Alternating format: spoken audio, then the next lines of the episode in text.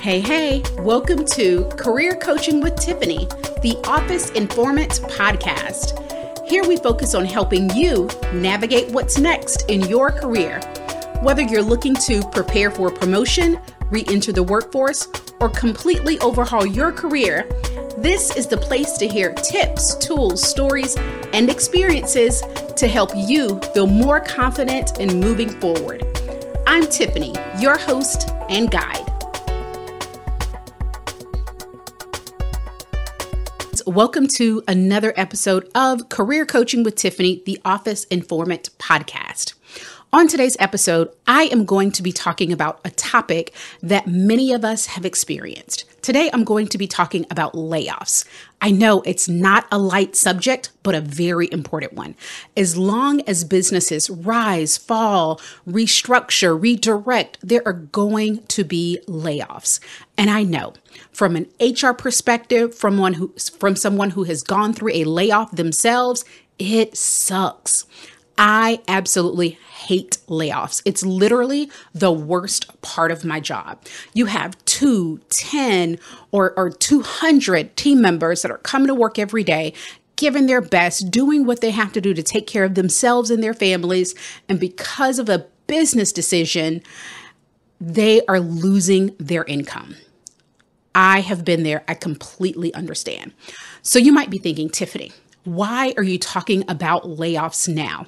Surprisingly, it's not plastered all over the news, but I'm working with three clients right now that are either about to experience a layoff or they've been out of work for a couple weeks or a couple months. So, three different clients in three different situations in two different industries who are experiencing a layoff. All right, so before I dive into my tips and tools, if you're facing a layoff, if you face a layoff in the future, if you're currently laid off right now, here's my positivity kicking in. There is something good on the other side of this layoff. And I'm going to tell you this from personal experience. My layoff that time gave me such a clear mind. It made me pause and I was able to do something I'd wanted to do for years, and that's to start this business. The other thing my layoff did is it allowed me to think about my job search differently. I'm 42 years old today. When I was laid off, it was January 2020, so I was 30 something years old. I was a mother, I was a wife, but I never thought about job searching through that lens. I just kept on applying, kept on working, kept on taking job opportunities all my life. But with this pause, I was able to job search like a mother, and I was able to document every single step of that job search process so I could talk to you about it today, years later, and how that process worked for me. At the end of it, I got three great job offers in a matter of two months, and I was able to make a fully informed decision of which opportunity to take. So, today I'm going to walk you through some of the things that went through my mind and some of the things I documented that were helpful to me during that time, and also the same things I've used for clients for the last few years and taking current clients through this process as well. Okay, friends, let's acknowledge getting laid off can be challenging it's hurtful and it's an emotional experience. It makes you doubt yourself and it could erode your confidence.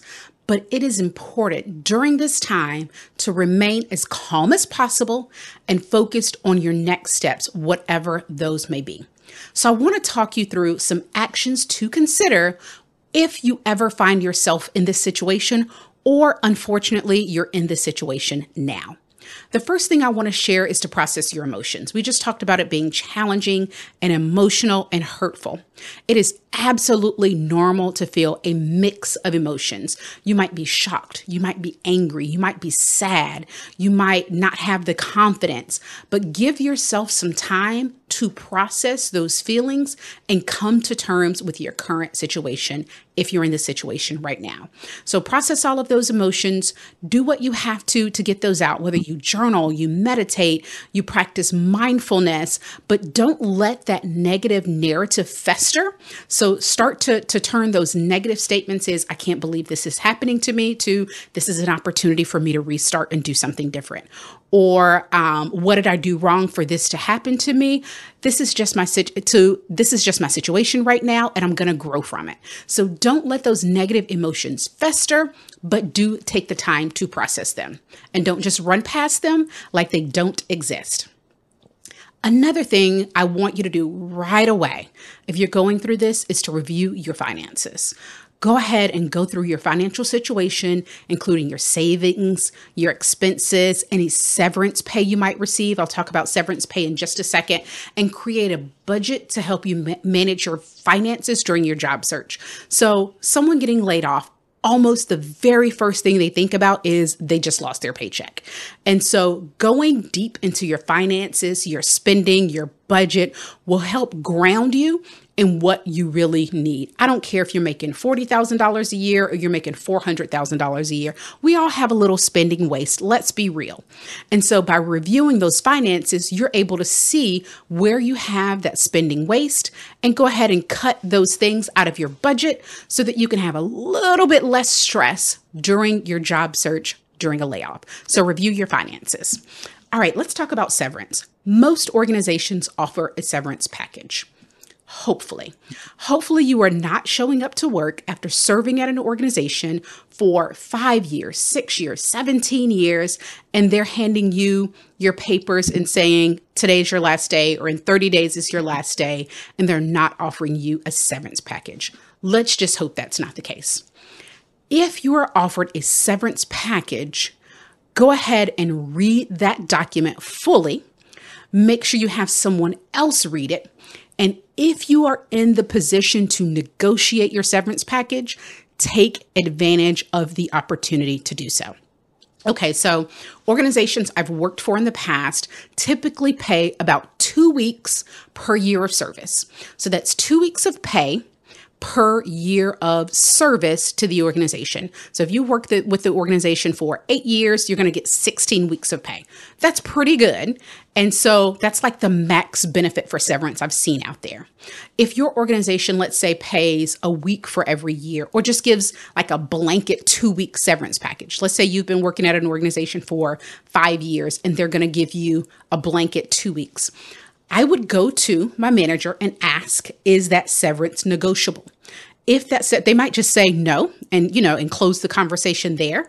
Um, or they might say, you know, what additional are you looking for? And you can say, hey, I've read that it's a standard to give one week or two weeks for every year of service.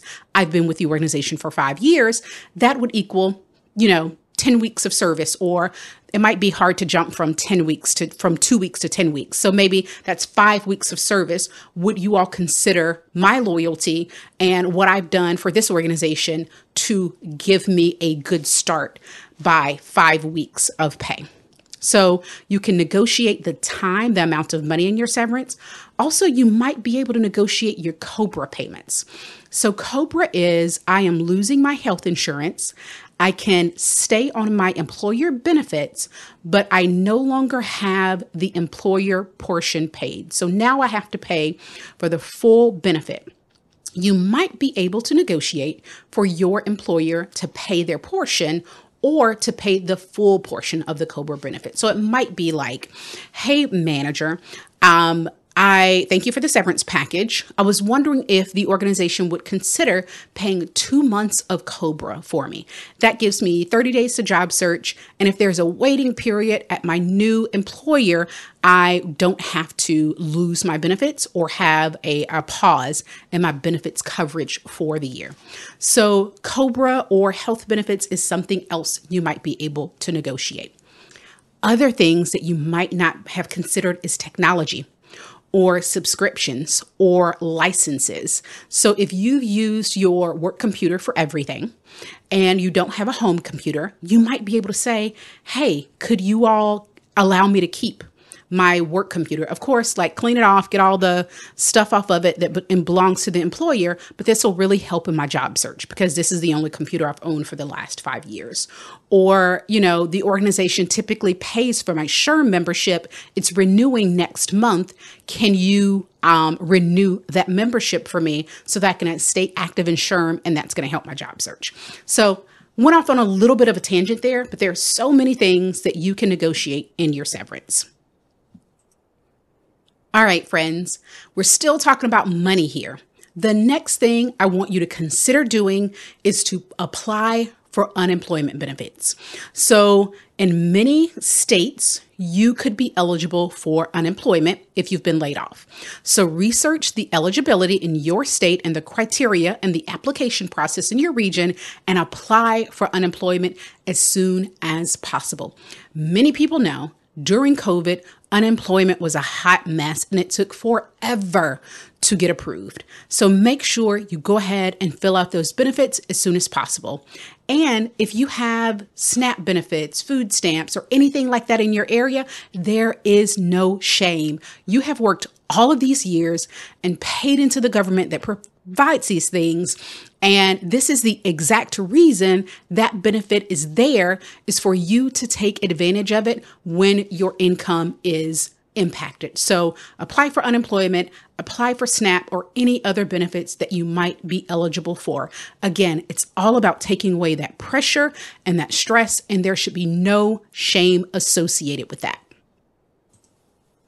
All right, so hopefully you have noticed that I have not said one thing about a resume or a job application or networking or anything else. I think before you even get out there and start to talk to your network or empl- your or employers, you have to take care of yourself first. That's why we've talked about finances and your emotion and applying for those benefits that you might be eligible for. The very next thing I want you to consider doing is get some clarity think through your last several employers, your last several jobs, your last several roles, and think, what did I not like about that or what I did like? And I want you to create yourself a must have and a can't have list. So, one of the clients I am currently working with is in the senior care and insurance industry. And so she's done a number of things in that industry. She has gone out and sold senior medical and healthcare benefits. She has partnered with hospitals and rehabilitation centers to ensure that when seniors were transitioning out of the hospital or the rehabilitation center, they were getting this the services they deserved. And she's also worked in a call center that was processing claims for senior benefits. So she does she has done the whole gamut of senior benefits. When she made her must have and her can't have list, it was very clear that in her last role where she was processing the claims, she didn't want to do that anymore. She loved interacting with the hospital facilities and the rehab facilities and the, the senior groups and the churches and going to the community events and really being right there with the population and the clients that she served. And so when she went back to her job search, she wanted to make sure Although it's easy to get a claims processing role, that's not what she wanted. She negotiated her severance package. She had enough money to float her for a few months. You know, the stress was down a little bit. And although she was eager to get a job, she thought, okay, I have 90 days to find a job. I'm going to spend the first 60 on my must have list. I'm going to look for jobs that are only on my must have list. And when I get to those last 30 days, if I get to those last 30 days and I need to get a claims processing job, that's when I'll I'll flip that lever because then I'll need to have income start to come in. And so we work through this plan, this action plan, and fortunately she did not have to um, go and apply to roles that were on her can't have list because she was able to find a role um, doing what she loved. And so Again, I haven't talked about resumes or your LinkedIn profile or anything like that. That clarity is very, very, very important. All right. Now let's get to the typical career coach stuff. Once you have that clarity, you want to update your resume and your LinkedIn profile, of course. Ensure that resume and those online profiles are up to date. They showcase your skills, your experience, your accomplishments. They showcase a new direction in your career if you've decided to take a turn. And so go ahead and update those things and get some help if you need to, but ensure that all of your certifications, your licenses, your education, your employment, all of that stuff is up to date on your resume and your LinkedIn profile, and those things match. Do you have an interview coming up? And the very thought of interviewing makes you want to run and hide. Well, guess what? I love interviewing. Weird, right? Well, I want to share tips and tools I've used personally and coach clients on for many years. You can download the pre interview guide today. The best part, it's free. Inside of this free resource, I share steps you should take before the interview, insight into what hiring managers are looking for, and a list of common interview questions.